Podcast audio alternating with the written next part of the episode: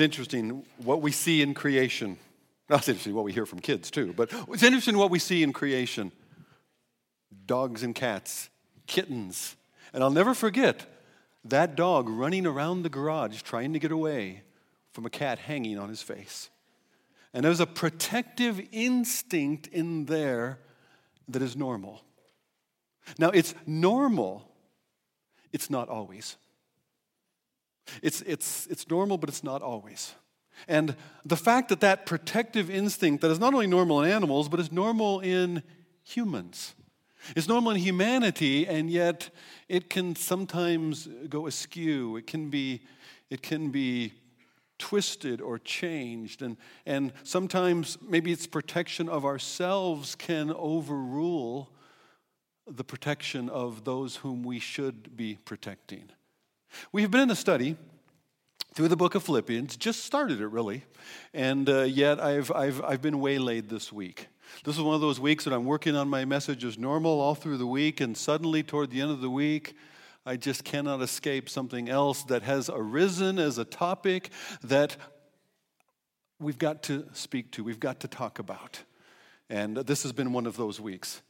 And um, some things arose in the news that, that, that pressed me in that direction. It kind of started a couple of weeks ago and really kind of blossomed or exploded out into the open this week. And, and, it, and, and it started in this way it started with the governor of New York State um, happily, celebratingly signing into law a new, a new um, law that was passed by the legislator in the state of New York that allows abortion, the killing of a baby, all the way up until delivery.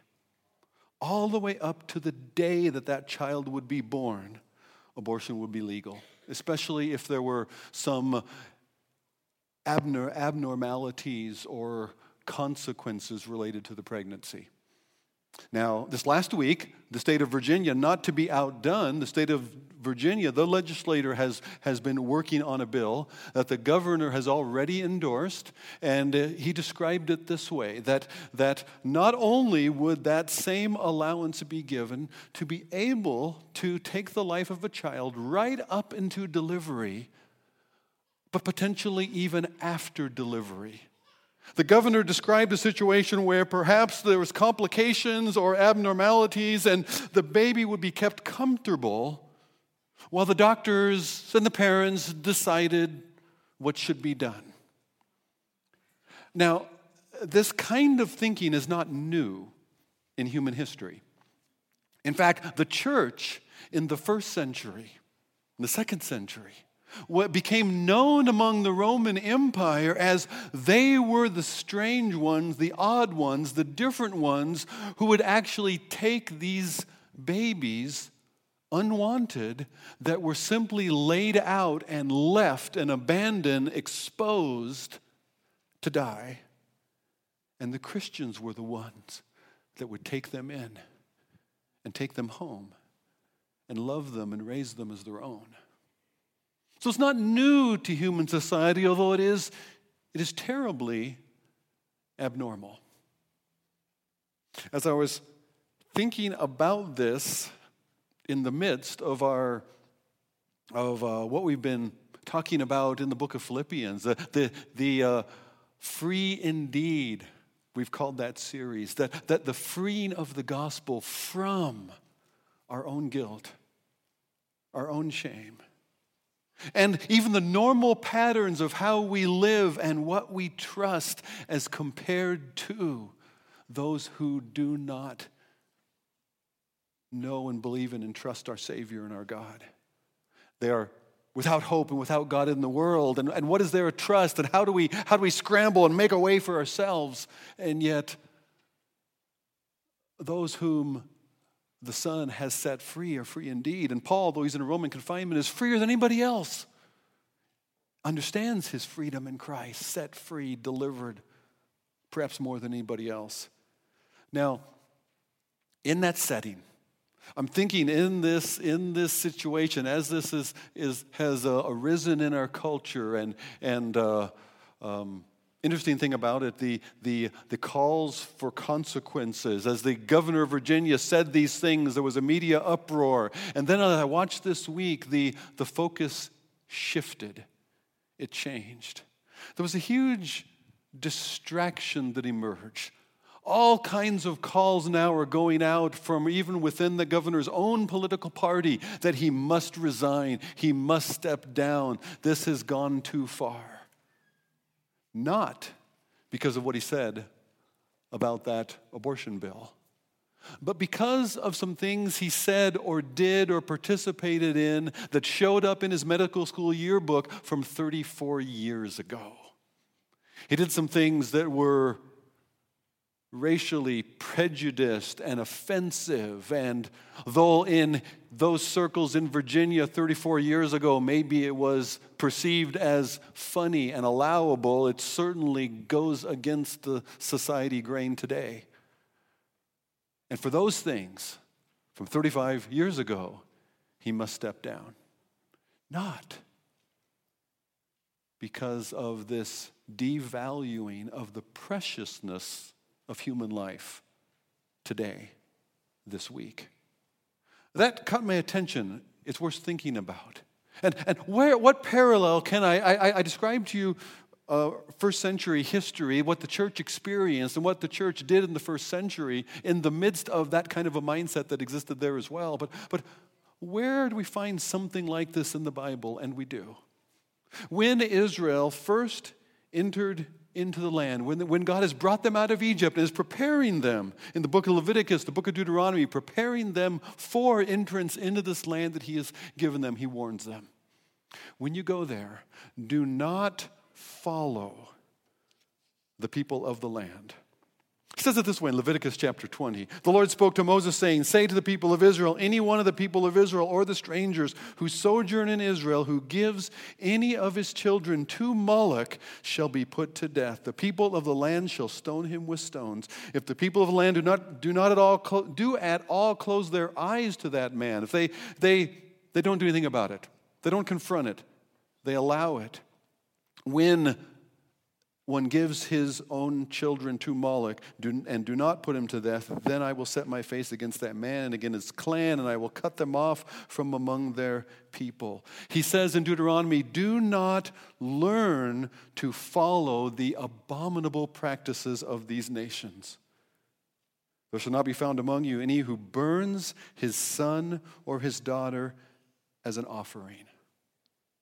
That's what he's talking about when, he, when, when this, this, uh, this, this giving your, your child to Moloch.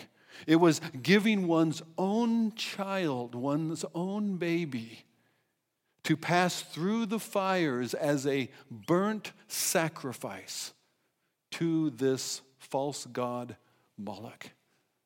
Now, where does this come from? How could this be? I, I described that, that there's a normal protective instinct within us that we all recognize. How could it be that people could arrive at the place where that would be feasible, a possible alternative, normal, accepted? What kind of view of God would it be that a God who would demand that from us that, that tears against our own heart inside? What, what, what, what kind of bargain, what, what, what kind of hopelessness that, that my situation is so desperate that we would consider doing that? And yet he warns them it's something that as it occurs and as it sinks in, and as a culture goes this way, it's easy to learn it from them. He says, Do not learn to follow the practices of the Canaanites in the land. It'll be easy to do, and it became easy to do. For instance, Solomon as Solomon is, is creating alliances with the surrounding nations, he's creating these alliances by marrying the daughters of the kings and the rulers of these other countries. And he brings these foreign wives to Jerusalem, and yet they miss home. And they miss church like it was then. It missed their temple as it was then. And their own God that they worshiped in the lands which they came from. And so Solomon, trying to be a good husband, says, Well, you know, we, we, can't do that here in Jerusalem because this is Jerusalem. This is the Lord's city. But maybe I could make altars for them across on the hill to the east. Maybe there I could make altars for them where they could worship to their gods.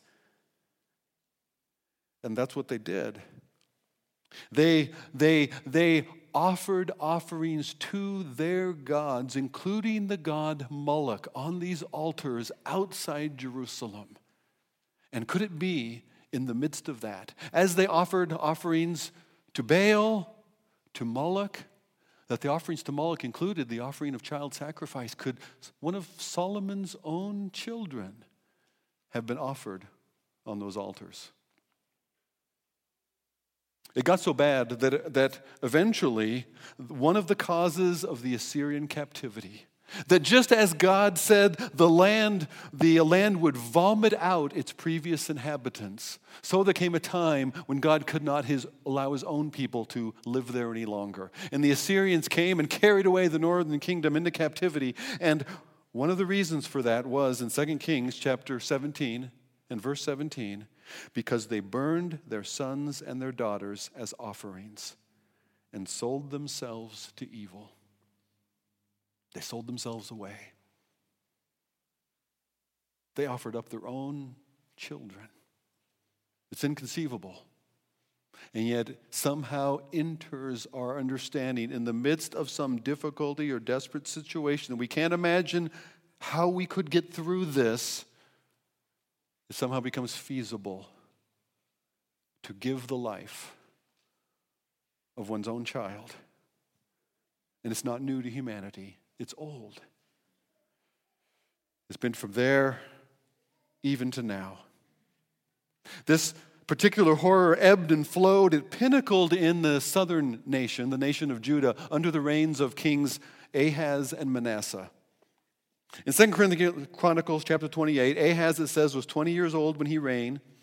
And he reigned for 16 years, and he did not do what was right in the eyes of the Lord, but he walked in the ways of the kings of Israel, who had already been carried away. He even made metal images for the Baals, and he made offerings in the valley of the son of Hinnom, and he burned his sons as an offering, according to the abominations of the nations whom the Lord had driven out. If you, if you walk along the ramparts of the, of the southern side of the wall of the old city, you look down into this beautiful valley, beautiful green valley, and there's a, a pool down there. There are gardens, there's a park there today. But underneath, there are tombs. And in that valley, that was the valley of Hinnom or the valley of Gehenna that Jesus describes as a smoldering, constantly ongoing, burning garbage dump. And it was there, what Jesus compared to hell, that was the place where the altar to Moloch stood and where Ahaz offered even his own sons to this demon behind that idol that so hated humanity that this was one more way, not only to kill them, but to destroy the hearts of those who lived and to tear away at their souls. Make no mistake, we have a spiritual enemy which is an active, hateful rebellion against God, and for that reason hates humanity made in God's image. And that's what's going on here in this Old Testament idolatry and New Testament idolatry that would lead people in this direction. In fact, in, in 2 Kings 21, describing Ahaz's son Manasseh, the son that survived, he reigns for 50 years. He's probably the singularly most evil and wicked king in all of Israel or Judah's history. You could debate that, but certainly he's in the running. It says that he burned his son as an offering, and he used fortune telling and omens, and dealt with mediums, and consulted the dead instead of the living God. He did much evil in the sight of the Lord. That's King Manasseh. And don't miss the fact that all of this is not merely a cultural practice, it is demonically inspired. And because of it, the Lord hands Judah over to Babylon as well. The reason given in Jeremiah 32 is because they built the high places of Baal, Baal in the valley of, of Hinnom to offer their sons and daughters to Moloch, though I did not command them, nor God says, did it ever enter my mind that they would do this abomination to cause Judah to sin.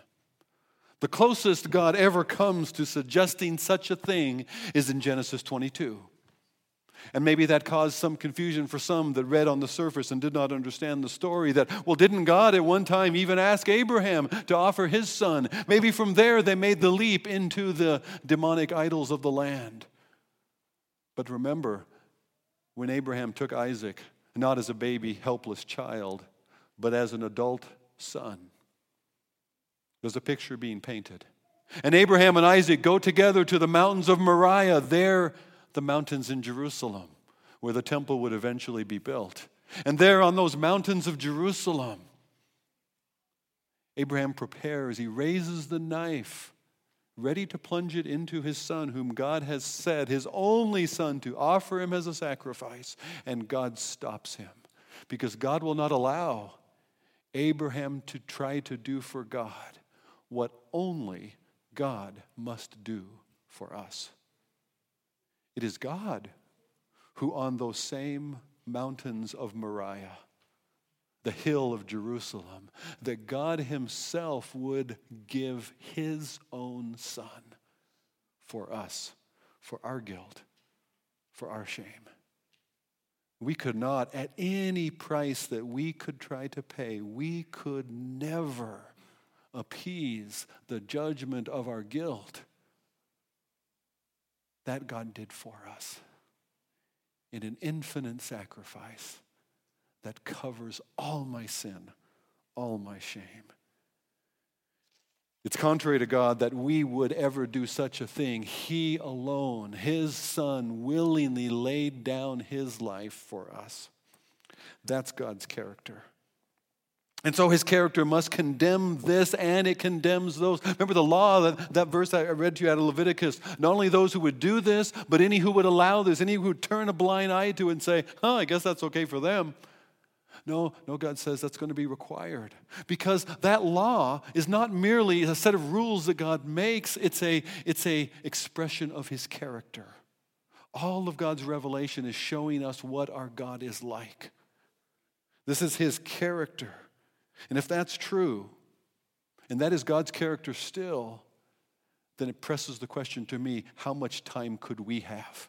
He expelled the northern kingdom out in 722. He expelled Judah, the southern kingdom, out for the same reason. How much time would he give the world today? As we do such horrible things, as we play God ourselves, you look out at the genetic engineering and the, and the, the efforts that we would do to genetically recreate humanity so that we could live forever, that we could have everlasting life, that we could create human bodies that would be organ banks for us, that we could keep keep replacing parts like you would on an old Ford truck.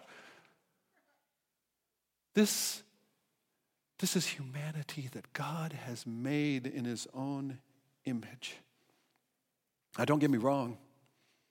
There, may, there could be some cataclysmic judgment coming, and eventually for the world there is. That's what God's word says. But, but even in our society, we could experience it all sooner, but we're already experiencing it.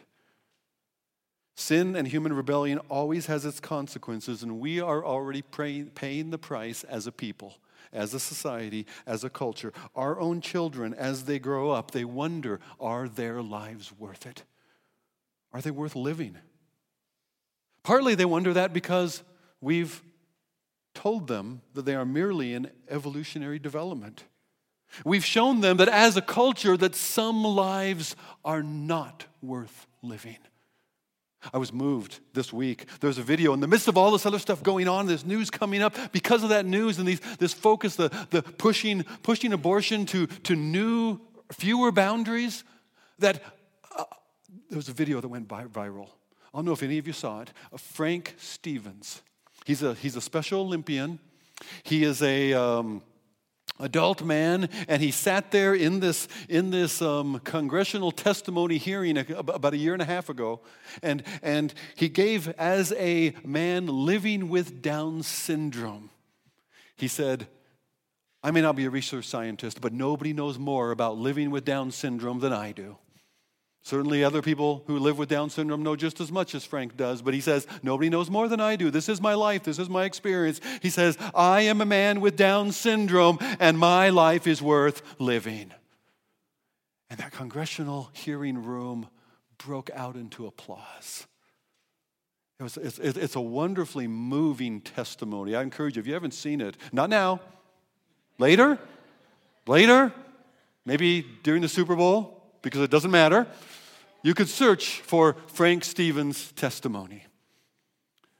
It'll move you, it'll remind you how life matters.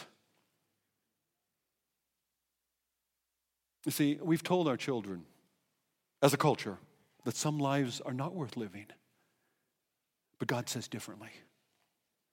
You are not merely a chance product of evolution or biology. God says you are fearfully and wonderfully made, that He knit you together in your mother's wombs. God, God's eyes saw your unformed substance. And it wasn't just tissue, it was you, it was your substance. In His book already were written the days formed for you before there were any of them yet. I'm quoting from Psalm 139. It goes on to say, How precious are your thoughts concerning me, O God. How vast is the sum of them. If I count them, they're more than the sand. I awake, and I'm still with you. I wonder what's the psalmist doing there poetically? When I'm sleeping, I'm not thinking about God. I might be dreaming about something, but I'm probably not thinking about God. And yet, while I'm not thinking about God, you're thinking of me. I wake up and you're still thinking of me. His eye is on us no matter where our eyes wander. That's a significant declaration because earlier the psalmist is asking, Where can I flee from your presence? And the answer is nowhere. That even in the darkness, I cannot hide because the night is as bright as the day. The darkness is as light to you, for you even knew me inside the darkness of my mother's womb. Where, where there was no light at all, there you saw me before the days of CAT scan. You knew how many fingers and toes I had. You knew if it was a boy or a girl when nobody else knew.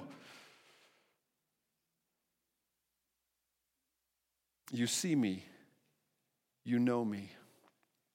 Psalm 139 says that you cannot hide from God because God does not want you to hide from Him. Just as He searched out Adam and Eve in the garden, so He searches after us and He pursued us. Even when we rebel and hide, He searches us out. Why? Because God made you to love you. That's it. God made you to love you to be in relationship with you. Psalm 139 echoes the question of Job, chapter 7, verse 17. Job says, What is man? What is humanity that you make so much of him, that you make so much of us, that you set your heart on him? What is humanity? God, why do you care? God, why do you bother? And in the midst of pain and suffering and hardship, maybe Job is almost expressing, God, why don't you just leave us alone? And God cannot leave you alone. Like that cat could not leave her kittens alone, but much more than that. It's because he loves us. Psalm 8 expands on that question. We read it earlier, so as we, I'd, I'd, I'd like to invite you to turn to Psalm 8. I've been referring to a lot of verses here and there. I knew I'd be bouncing all over, but, but I want us to stop and, and look here. Psalm 8. If you're using the church Bible in front of you, you'll find it on page 450. Psalm 8, we read from verse 1, so I'm going to jump in now at verse 4 and catch Job's same question What is man that you are mindful of him?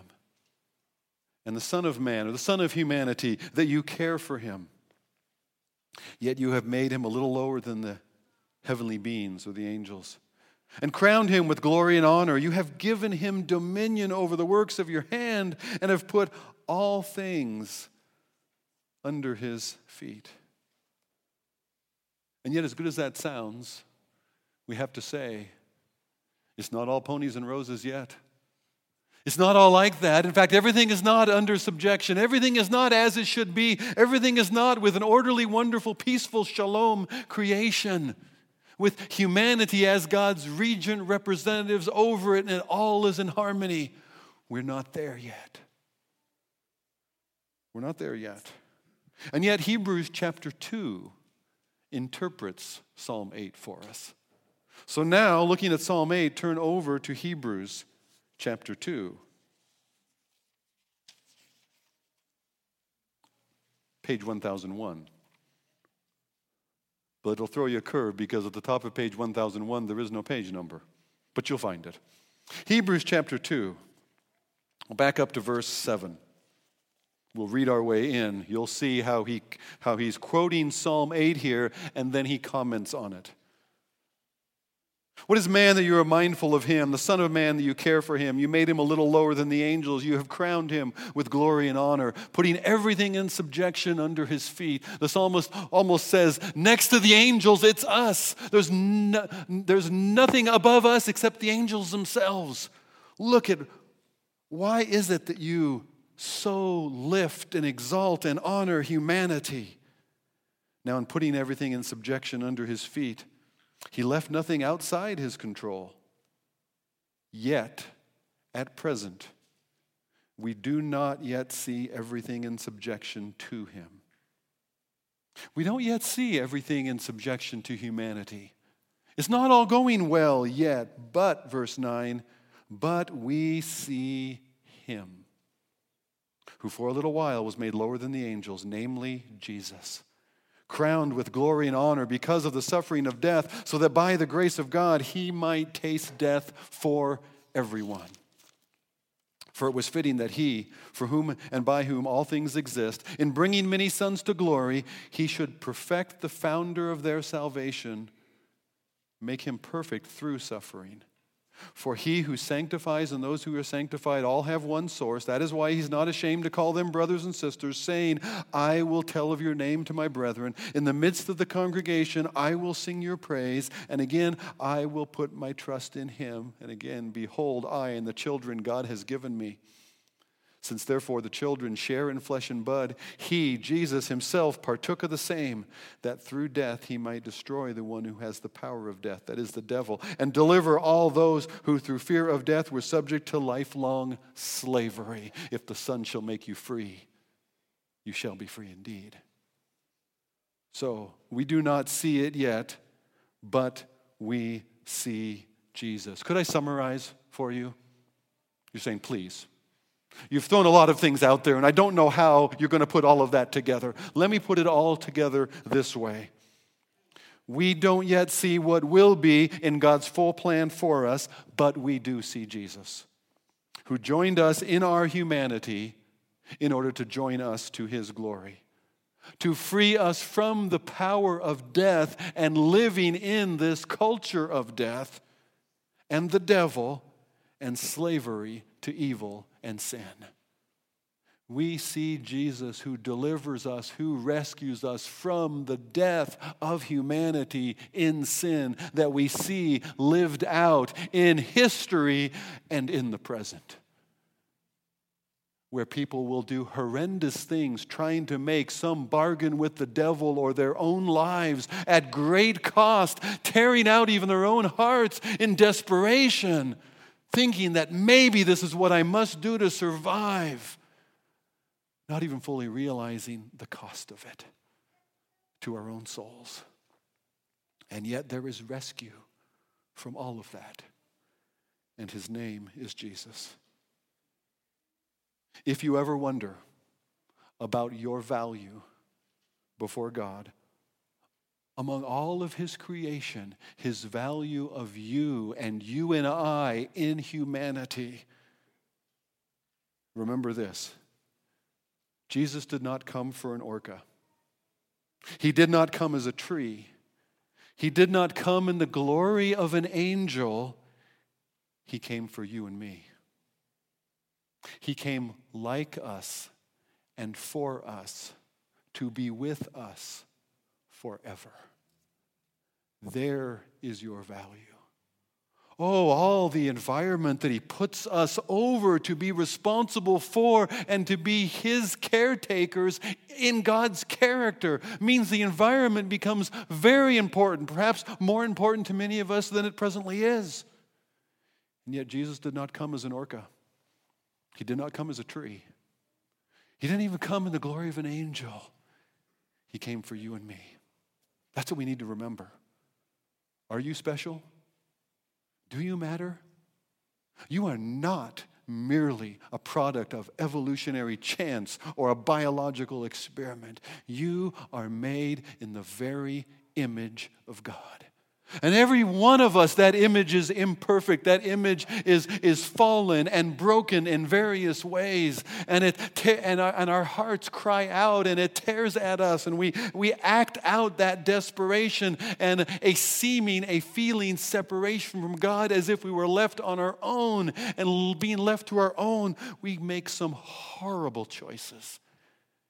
And yet, God sent his son in right into the middle of this wretched humanity with us, for us, because you are that loved and that precious to God.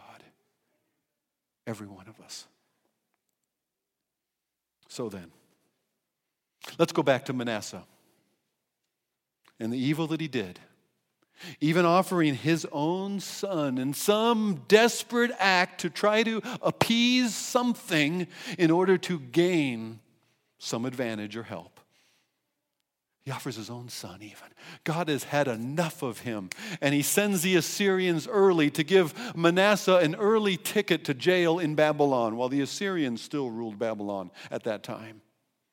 And there, away in prison in Babylon, before everybody else, Manasseh calls on the Lord. First, that's amazing. What is even more amazing, it shouldn't be maybe, but it is, is that God heard him. And God answered him. And God lifted him and restored him. And God set him, God released him from that prison, and God set him back in Jerusalem again. You know what Manasseh does? He clears the land of all the idols that he had set up. He purged the Temple Mount itself from the idols, the demonic idols that he had established there. He clears all of that away and it becomes rubble in the valley of, of Gehenna. And he instructs the whole nation that they must only worship the Lord, the true and the living God. Now, a lot of water's gone under the bridge. It doesn't stick. When he dies after a couple of years and his son takes his place, his son continues in the wickedness that he had taught him from before. God only gives him two years because God's patience, God's suffering, God's long suffering does run out. He gives him two years. But after those two years of Amon offering to Moloch again, children sacrificed, after those two years, Amon is dead and Josiah eight year old king. An eight year old lad becomes king of Israel, and God leads that lad along, grows him in his word of how it is that a man can know and walk with the true and the living God, and Josiah does. And he leads his people in a temporary, granted, but in his generation, perhaps the greatest revival in Old Testament history following out of such a dark era, those who would trust God and follow Him, look what God will do. There's something for us there. That in the midst of a dark hour, in the midst of horrible things going on and being endorsed and even celebrated, yeah, we need to shine light on it.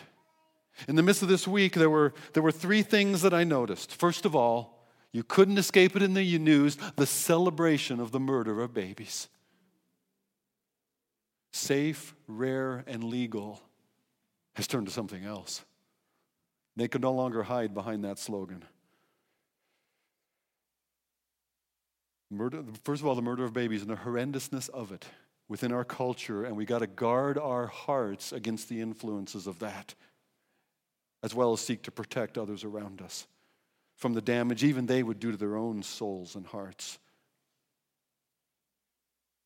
And secondly, how political turns come so quickly and distraction tries to move things out of center stage that yes that governor he must step down but not because of that horror because of something that he did that doesn't fit our standards today 35 years ago. Dredge that up. That's the reason. That's the issue. And then the third thing I caught that we ought to find equally offensive and probably do not. President Trump, in responding to the governor of Virginia, in referring both to his, his positive words about this abortion law, as well as these racial prejudice things he did 34 or 35 years ago, our president said these things are unforgivable. I'm sorry, Mr. President, but I beg to differ. Because God says differently. God says your mistakes of 34 or 35 years ago are not unforgivable. And God says that even the most horrendous things that Manasseh or Bob or you would do are not unforgivable. That is a cheapening of the grace of God that He gave His own Son for. You know that God loves you, that He made you to love you and be in relationship with you. And you know that in Jesus, nothing is unforgivable. And that's what we need to remind the people around us about. That's what we need to remind as people are talking about this news in the culture. How about this? How about instead of starting with the abortion topic, how about if you say, you know, something in the news really struck me. Something President Trump said really struck me. I really disagreed with it. And their minds in our culture we know what part of the country we live in. In our minds, and our culture, they're going to go to all kinds of things that President Trump has said that they disagree with and wondering which one. And they'll probably be surprised that the one you focus on is that he dared to say, this man dared to say that something would be unforgivable. I take, I, I, I, I, I take deep disagreement with that. I know from my own experience. You know from your own experience that nothing is truly unforgivable. And we need to remind ourselves of that. That's what this table is for. And we need to remind one another that nothing is unforgivable. You need to remind the, the people that you'll be in conversation with that the news of the day might be an opportunity to have that conversation. Maybe the president just gave us another opportunity. I like it because it's one that will be a surprise. It'll turn the conversation in an unexpected direction, and who knows what can happen. I said this table is a reminder. This table is also an opportunity. As those who are serving come forward, I want to extend that invitation to you.